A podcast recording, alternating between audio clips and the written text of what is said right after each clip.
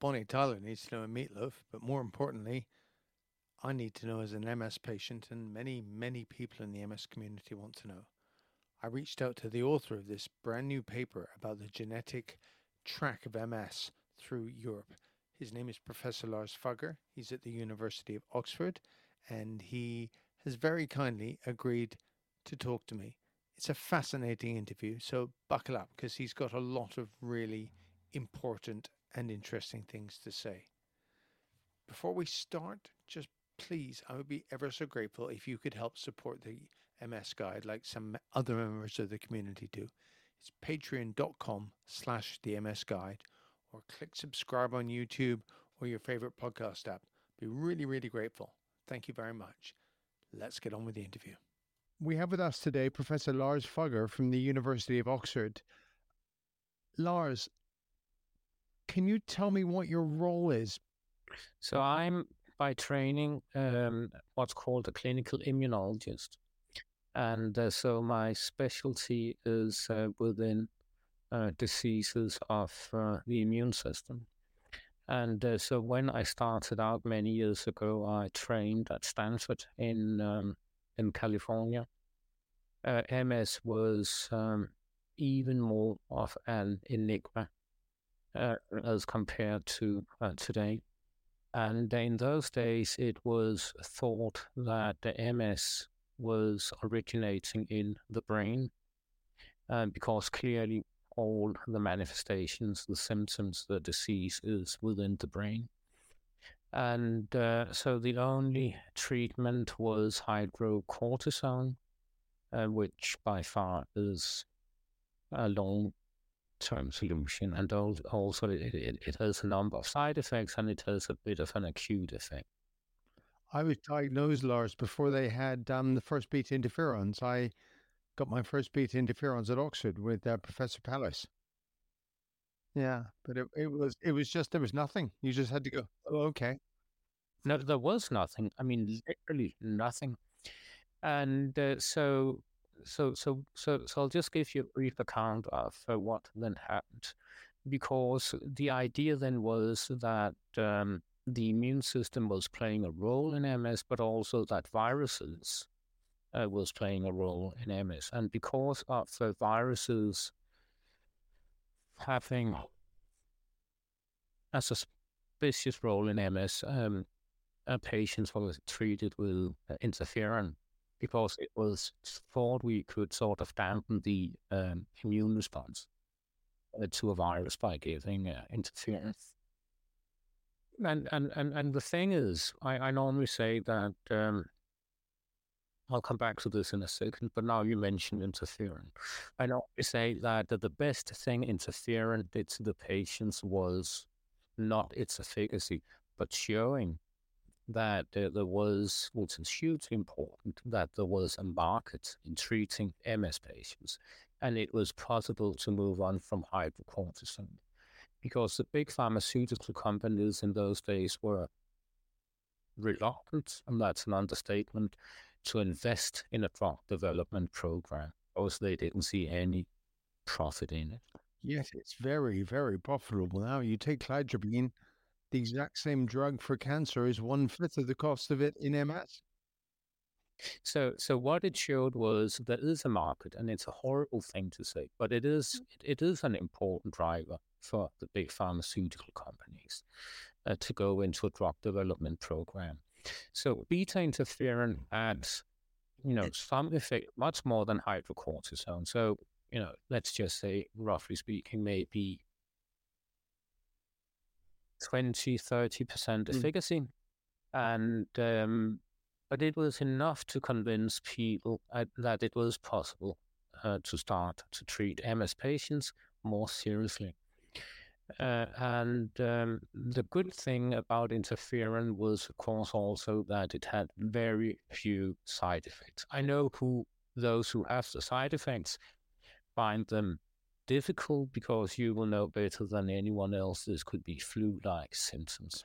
Or injection site reactions, just constantly stab. I mean, not really a drug thing, but the fact that you have to stab yourself every other day as it was then. But um, Yeah. So in any event, so so what happened over the next um, 20 years, 25 years was there came big studies in the genetics of MS. And uh, so they were showing that the entire genetic risk, the predisposition, the inherited predisposition to MS, was found in genes or near genes that are found in the immune system.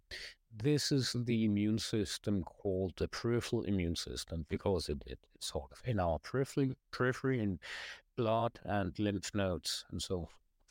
So all the genes conferring risk to MS were immune genes, and that was an eye opener.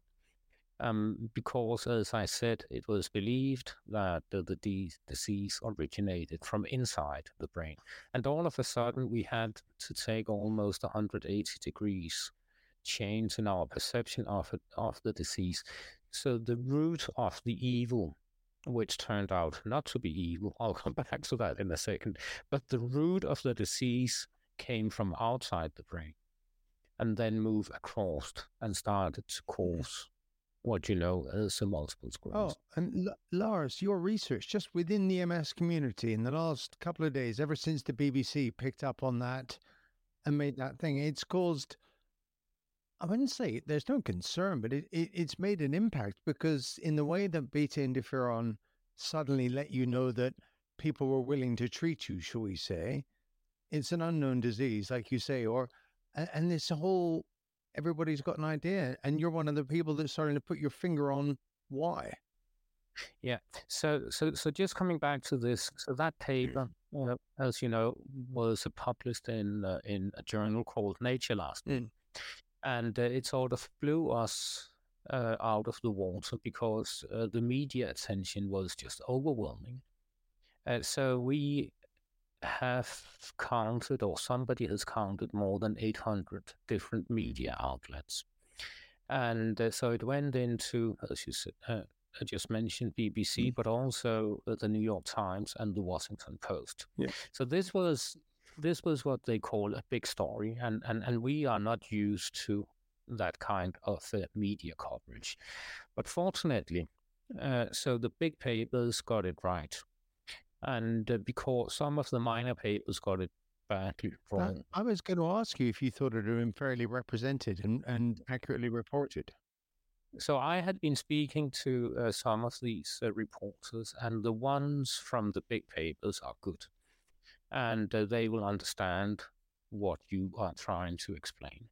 And what I said was that this story.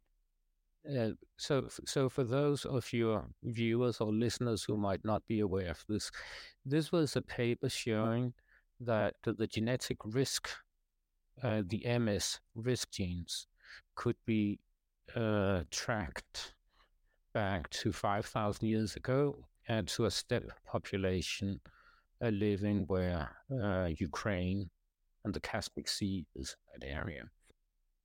Yeah, yeah, and uh, so these were people. So, so it's a multi-layered uh, sort of explanation. So I'll just take it step by step. So we could, so we could, we could, we, we could track these risk genes back to this um, steppe population, and um, five thousand years ago. And this steppe population was undergoing uh, one of the biggest lifestyle changes in our human evolution because they started to live with uh, domestic animals and uh, they were eating meat from these animals and they were also drinking milk and yogurt and cheese from these animals. But, but, but, but, but the important thing here is they, of course, didn't know how to pasteurize uh, milk and yogurt and cheese. Well, it was the ferment- fermentation, wasn't it? And then, you know, after a point. So, so they would be exposed to a number of um, what's called pathogens. I mean, bacteria, mm. viruses living in undercooked meat and in milk that was not pasteurized. But also because they were living with the domestic animals, they would be exposed 24 7 to the parasites, worms, what have you, that these animals are carrying. So, so this then population called the Yamnayas were bombarded with these microorganisms, bacteria, viruses, parasites, worms. So, so, so, so clearly that would require for them to survive, to have or to develop a strong immune system. And uh, so that is the old story about survival of the fittest. So, so, so, so those who would survive would have certain genes that would give them an advantage. Would be able, they would be able to sort of fight off this bombardment of uh, microorganisms. But so what we found was that those genes that had been selected for, they had been enriched because these people needed them to survive uh, those are the same genes that today confer risk to MS. So the important thing, the important thing for me to say was, and that's why I said we thought we would be coming to the root of the evil, but there was no evil. Mm. I mean, these genes were normal genes, and they still are normal genes. So one thing I was a bit worried about was when in some media that these genes were mentioned as mutations, which we know from cancer. And I made that quite clear to those I spoke with. They are not mutations. Mm. They are normal genes. And they have been selected for because they give us an advantage in our immune system. Today, they're still normal genes. The biggest genetic risk factor in MS is found in one in four in the population, just to give you sort of an understanding of how common it is. And it, it, it, it, it's just a very important part of our immune system. So the story was that the genes that are conferring risk, predisposing to MS today, were enriched for, were selected for 5,000 years ago because they gave the steppe population an advantage in fighting off bacteria, viruses. So, where does the EBV, the Epstein Barr virus, fall into this? Because that within again within the MS community. And uh, so, so, so you could ask yourself: so how come these genes today are risk genes in MS? And um, we don't have a very clear picture of that. But one thing that is quite clear is that these genes were selected for, as I said, uh, when the steppe population was undergoing one of the big lifestyle changes in our evolution. Within the last 50 years, we have, in our part of the world, undergo another of the biggest lifestyle changes in our evolution. And these genes are now casted in a completely different environment because we don't have the same pressure where we live of uh, pathogens, of viruses, bacteria, worms, parasites, and what have you. So they they are sort of coming into a world where they were not really meant to be operating, right? So so the popular explanation is that because of that, there now is an imbalance because our immune system and what the immune system should be fighting. The immune system should be busy fighting all kind of infections. But in our part of the world, even though we might think so, but we don't have this load of infections any longer. And that is simply because of, you know, we have much better sanitation. Uh, we have uh, antibiotics, we have vaccines. And that has just meant that we and our food is pasteurized. I'll just give you an example of how um, this has changed. 100, 150 years ago, 25% of newborn children died. So, so you can see things have changed dramatically uh, just within the last century or so. Well, exponentially, we've suddenly, you know, things that we don't think about today were a thing a hundred years ago. Exactly. That's exactly that's exactly my point. And also because when I'm going five thousand years back, you know, the, this selection for this enrichment for genes didn't happen overnight. That of hmm. course no. also needed to a long period of time. So so we are sort of trying to find our feet in this new environment, as you know, and MS is more likely than not a modern disease. This is not a hmm. disease that is likely to have been a problem or even have been occurring 5,000 years ago. More likely than not, MS is a modern disease where and now I'm coming to the point where the immune system is getting confused and instead of fighting infections, all of a sudden it starts to attack um, the brain and the spinal cord. And that's where we sort of started out. MS is coming from outside the brain. And the way we're treating MS patients today, and I think that's that's an important point for, for, for all of you, is we are treating MS patients by dampening the immune system. Yeah. And uh, so that is being done in different ways, but the overarching theme is that it's sort of mm, it's not a very specific way of dampening the immune system. No, I mean I had alemtuzumab, which is essentially I always liken it to a sort of machine gun at everything. Yeah. But, yeah. but it's also important to bear in mind that even these drugs are not perfect. Mm. They have made a big change in the way patients are being treated because, as we were discussing when we were both young, uh, the options were limited. Today, patients can be given, for instance, uh, one of the antibodies against B cells, anti CD20, mm. and, you know they will be able to go back and if it if if if if it's a young woman to um, to you know go back, live a normal life, get children, go back to work for a number of years. And uh, but my point is with this paper is I'm now coming to the point.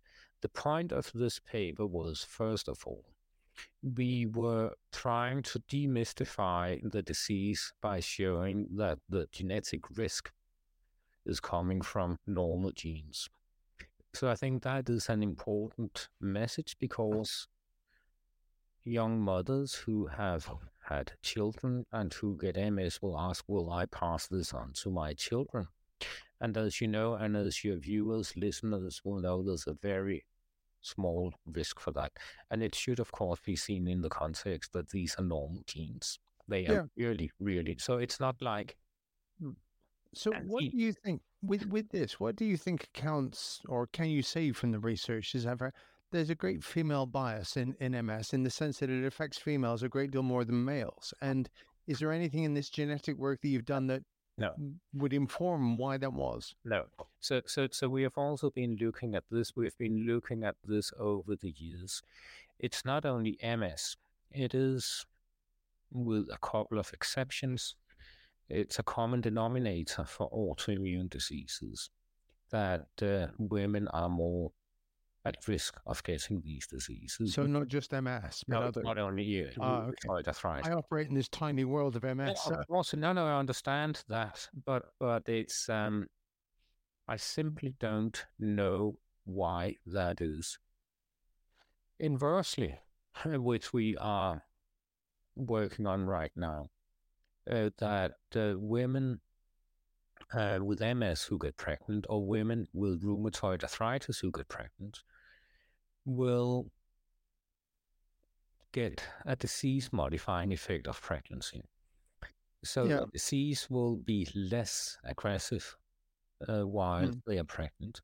So, so clearly, you know, whatever is going on, it has to do with some hormonal change by a reconfiguration of the immune system, by being a woman, maybe by sex hormones, uh, by um, or maybe the absence of uh, of other hormones that you and I have, hmm. uh, and uh, and and and clearly also in pregnancy, uh, trying to uh, hold on to the little baby, which is half father and half mother. Mm. will also have uh, an effect. So, so we are trying to to find out what are these endogenous mechanisms that can sort of keep disease at bay. Is is there anything in this research? I mean, we we all see it and hear it and think, you know, mm. as the lay people, the outsiders, the immediate thing is, is there anything about what you've found that would have any impact on, say, my or anybody else's treatment in the in the next 12 24 36 months or is this No. learning something to No. inform future developments Yeah. So so I'm normally a bit underwhelmed when I see basic science papers and then people will come out and say, you know, there you go. This will influence the treatment within and then they will give a number of months or years. And I Mm. think that's hugely unfair to the patients. Um, because it, they will, of course, hope that is the case, and they will call the GP or the treating neurologist the next day, and they will be hugely disappointed. it's the hope that kills you that's the Exactly. phrase Uh, so, so, so I'm always worried about this. So I want to be clear about this, and to say this is a piece of basic research.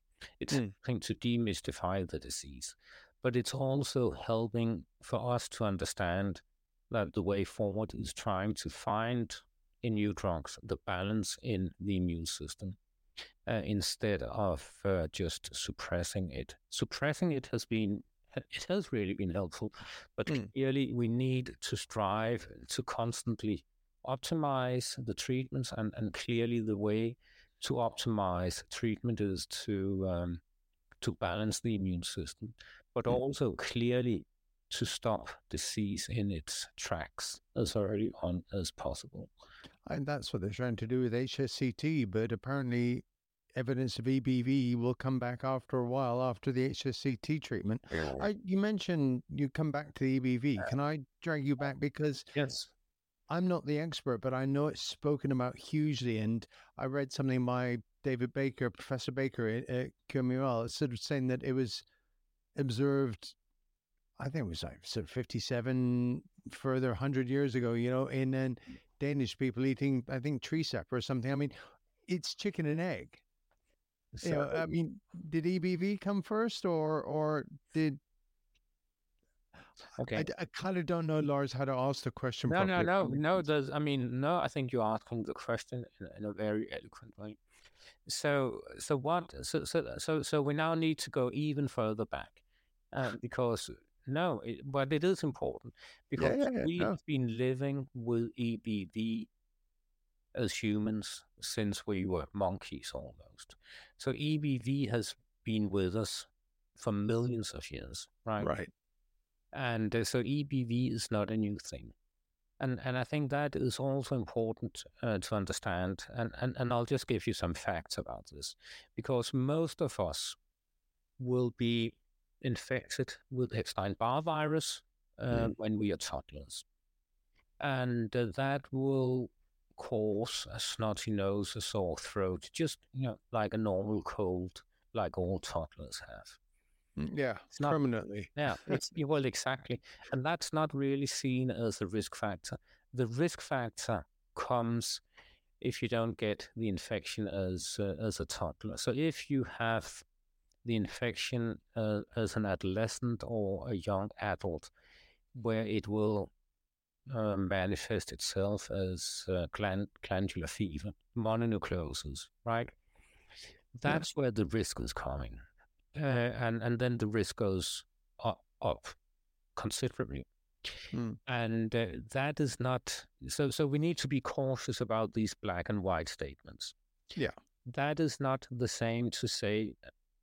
And uh, it's important for me to to to to to to really make this clear because you have had late onset EBV, because you have had glandular fever, is not does not mean that you will get, get MS. It's a risk factor. I was going to say it, it increases the risk. It's like driving without a seatbelt. You may never have a problem, but Uh, yeah, If you do. yeah. So, so I think that's a good metaphor. So, so it increases the risk, but it it it's uh, you know many factors increases the risk for getting MS, and I'll get back to that in a second. But late onset, and, and, and when I say late onset, it is opposed to early onset as a toddler. Late onset is typically as a teenager uh, when you get the infection. That Mm. will increase your risk. So there's been a number of, uh, well, there's been in particular one paper recently in Science where they were demonstrated demonstrating yes, that is a risk factor. And then there's been a speculation over the years why EBV was a risk factor. And um, and I would say, and I'm not saying this in any other way than just making it clear that EBV is a complicated virus, and uh, it could have a number of uh, ways of increasing the risk for MS. And uh, so there's a lot of speculation right now what it is. It could be more than one. That would be my bet. And it could be different from person to person. So I think we need to be careful about not saying it's because of. What is the consequence of us uh, realizing that uh, MS, um, to a certain extent, I won't say it's caused by EBV is a risk factor in MS. What mm-hmm. the consequence of that observation, right? So people have been trying to treat with um, drugs that uh, is uh, or are targeting viruses. There's no really clear evidence. Well, there's been a couple of case studies published recently yeah. of AIDS patients. Is it on tenofovir or, or? But but AIDS patients, eight yeah, but Okay, so let let me just answer that. So eight. I feel like I'm complicating it to my. No, you're not. You're just asking a lot of uh, interesting questions, and I will address them all. So AIDS patients are different in the sense that the, one of the hallmark of their diseases is that they have a wipeout of a certain population of uh, immune cells called T cells. Hmm. If you take them out of the equation, MS has a very poor sort of the chances of uh, developing. So that's I, I, will stand by that. Um, with uh, with EBV, so what is the consequence of this? The consequence, of course, is that you take EBV out of the equation, right? And how how do you do this? Well, the you do childhood vaccination that yeah, some people are talking about. Yeah, so we've just seen this with Corona, of course, with mm. COVID, how helpful uh, that was to uh, to handle a virus. Now the thing is that, as I said, and it's coming back to we've been living with EBV for a very long time, and in most of us, it's not really creating any problem. So having MS, living with MS, is of course suboptimal right? put this mildly. Yeah. yeah, yeah, yeah quite. it's it's actually quite unfortunate, right? No, I, would swap it. Yeah, and it, and it causes a lot of suffering, right? But and and but but also uh, EBV is also associated with a certain form of cancer, uh, which we uh, fortunately don't see in this part of the world.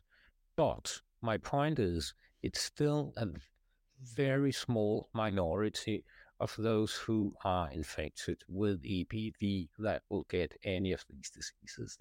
The question is if you um, a population wide start to take this vir- virus out of the equation, what will that mean? Because I, I, I think some balance has been found between the virus and um, and the population. But, but like you said, this this this genetic hmm. changes mm. that that conferred protection against certain things, possibly increased risk of MS on the other. I mean, it, to me, it's like a kitchen knife. You know, you've got different uh ones. One is really good at stuff, but it's not good at other stuff. Yeah. So, but also, it's just coming back to what I said, and because these genes were clearly superior in in in, in one particular context, right? Yeah. They are also really good today, but the context for some of us has changed. Yeah. So they sort of cast it in a different way. So, so as I was saying, I just wanted to point out that the EBV is not the only risk factor. No. And uh, it's so, just popular in the community, should we say, because of that big US study and no, no, and, and it is. Trust me, it is a risk factor. But every everybody, in my view, always wants to take one thing and just pin it on it and go, "That's yeah. it," and it's yeah. never yeah. that simple. Yeah, that's not how MS works. No. no, it's not, and that's why I keep on saying there's a very good reason why MS is called a complex disease because it is complex. Yeah, and it's not it's not a one trick pony, and um, so I think we just need to come to terms with that. We need to sort of circle around this disease in smaller and smaller circles uh, to find out what it is. Right. and, and then just like an onion, take layer by layer, uh, and then get to the core to find out what are the different layers, uh, how do we treat each oh, layer, that's and a, then that's a good analogy, Lars. I'm not asking you to commit, but is this? Do you think the way the rate that we're progressing with our knowledge and and sort of tightening the circle is this going to be a 5 10 30 50 year kind of um effort on the part of people like you and and you know tightening the circle tightening the net and getting to it so i'm very cautious i appreciate i'm not trying to get you to commit. no no but I, it, because it's not fair to the patients yeah yeah. it's simply not fair to but we also want to have an idea that no i know but but but let's just i mean let's just go uh, backwards again. So 20 years ago when did you start to get beta interferon? 20 years ago or so? Yeah it was it was in the cost sharing scheme on the nhs it was professor palace. It was i was so you can see within 20 years we have gone from having hydrocortisone in in the cupboard right mm. and today we have you know 10 maybe more different drugs and and they have a much better efficacy so so the way things are developing right now, I think it is likely that things will sort of speed up in uh, trying to get new drugs to mm. treat the disease. Um, but I just wanted, as I said, I just want to be very, very cautious. I completely appreciate that. It's just pipeline. The, the important you, but you want to have hope for something, even if it's hope for twenty years' time. So, I want to make this clear. Yes, I was, and I, so when I started to speak about MS when I was a young medic at Stanford. I had seen patients, right? I was hugely pessimistic about this. The professor I was working with said, don't work with MS. It's too complicated, right? So, so that was sort of the way it was perceived. My point is, things have moved, and there is a movement in trying to get new therapy into MS.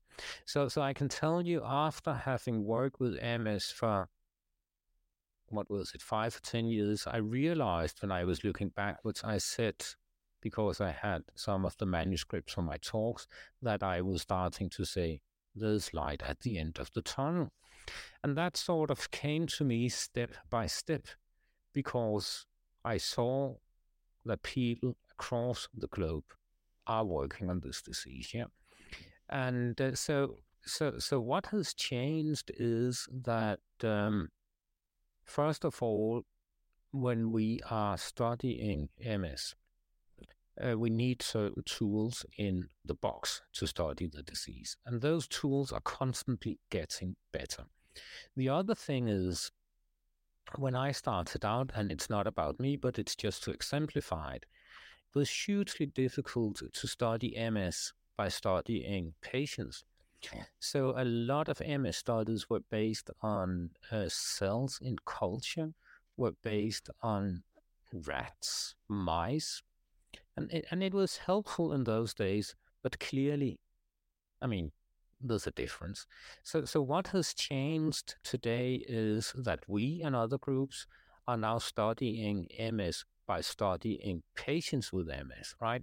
And and and in by doing that, you will get closer to the patient, of course, and closer to what's going on in real time, instead of mm, constantly have to make all these assumptions based on working with, you know, yeah. cell lines, mice, rats, what have you.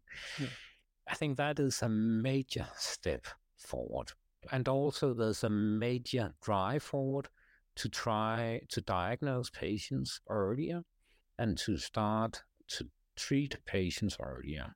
Yeah. And not just wait for things to sort of have well, the gone... data is there for early intervention with high efficacy therapies. And I'm yeah. still astonished at the people that don't, but, you know, the doctors, but many, you know, there's a change happening. There is, and that's exactly my point. There is a change happening in perception of disease, but also in how do we do this and how mm. do we take it forward. And um, so, yes, there is hope, and, and, and, and there's much more hope as compared to when I started, and things will happen. Lars, In- I think that's an excellent point to wind this up because I, I suspect it's one of these topics we could probably talk about on and on and on. But no, I'm so. I mean, you know, when you asked me, I said mm. immediately it's because I can talk to newspapers, I can talk to here and there, but the important thing for me is still to talk to those who will be interested in what's happening. Oh. And that, of course, will be the patients and those who live with the patients. Yeah, so I'm very, You're preaching to the choir. Everybody's really keen to hear what you have to say. I've, I've already said to a few people, I'm get to interview Professor Fugger. It's going Well- to be, and so, and now I have, I have a bunch of editing work this afternoon to do to make sure that I get it up as quick as I can. Well, you're very welcome. But Lars, thank thank you so much again. I would just say that uh, to all of those who are listening to this and have a personal stake in this, rest assured, people are trying to make this a disease that's easier to live with. Rest assured. Thank you. Oh, that's a brilliant note, Lars.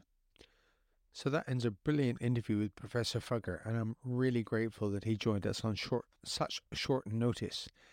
And it is incredible to hear about his devotion to really the patients, who he thinks we're at the center of things, and that's just awesome. Which is why he gave me an interview. I couldn't believe it, frankly. But anyhow, I hope you enjoyed that. The MS Guide is a community channel, essentially. I don't make anything from it, so I really rely on your support. If you've listened this far, I'm hoping you've liked it. We're on Patreon at patreon.com slash the MS Guide. You can also subscribe on YouTube if you want, if that's where you're listening to this, or click subscribe in the uh, whichever podcast app it is that you use. And I look forward to seeing you again soon. Thanks a lot. Bye bye.